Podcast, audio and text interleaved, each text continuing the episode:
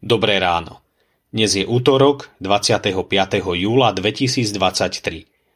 Božie slovo je pre nás zapísané u Matúša v 7. kapitole vo veršoch 1 až 6 takto. Nesúďte, aby ste neboli súdení. Lebo akým súdom súdite, takým budete súdení. A akou mierou meriate, takou vám bude namerané. Prečo vidíš smietku v oku svojho brata a brvno vo vlastnom oku nebadáš?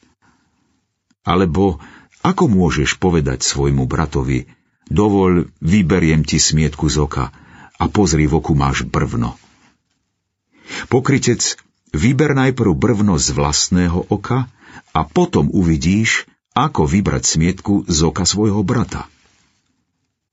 Nedávajte, čo je sveté, psom a neháčte svoje perly pred svine, aby ich nepošliapali nohami, neobrátili sa a neroztrhali vás. Nesúďte, aby ste neboli súdení. Ale veď to sa nedá. Povieme si, keď si prečítame tieto Ježišové slova. Veď každý deň musíme robiť nejaké rozhodnutia ohľadom ľudí, vrátane svojich blízkych – to máme prehliadať chyby druhých a radšej nepovedať svoj názor, aby sa nám to nevrátilo? Myslím si, že nie.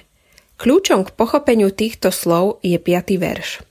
Predtým, než niekoho posúdime, by sme si mali pripomenúť svoje vlastné previnenia a pochopiť, že vo svetle Božieho zákona nie sme o nič lepší ako ten, koho sa chystáme naprávať.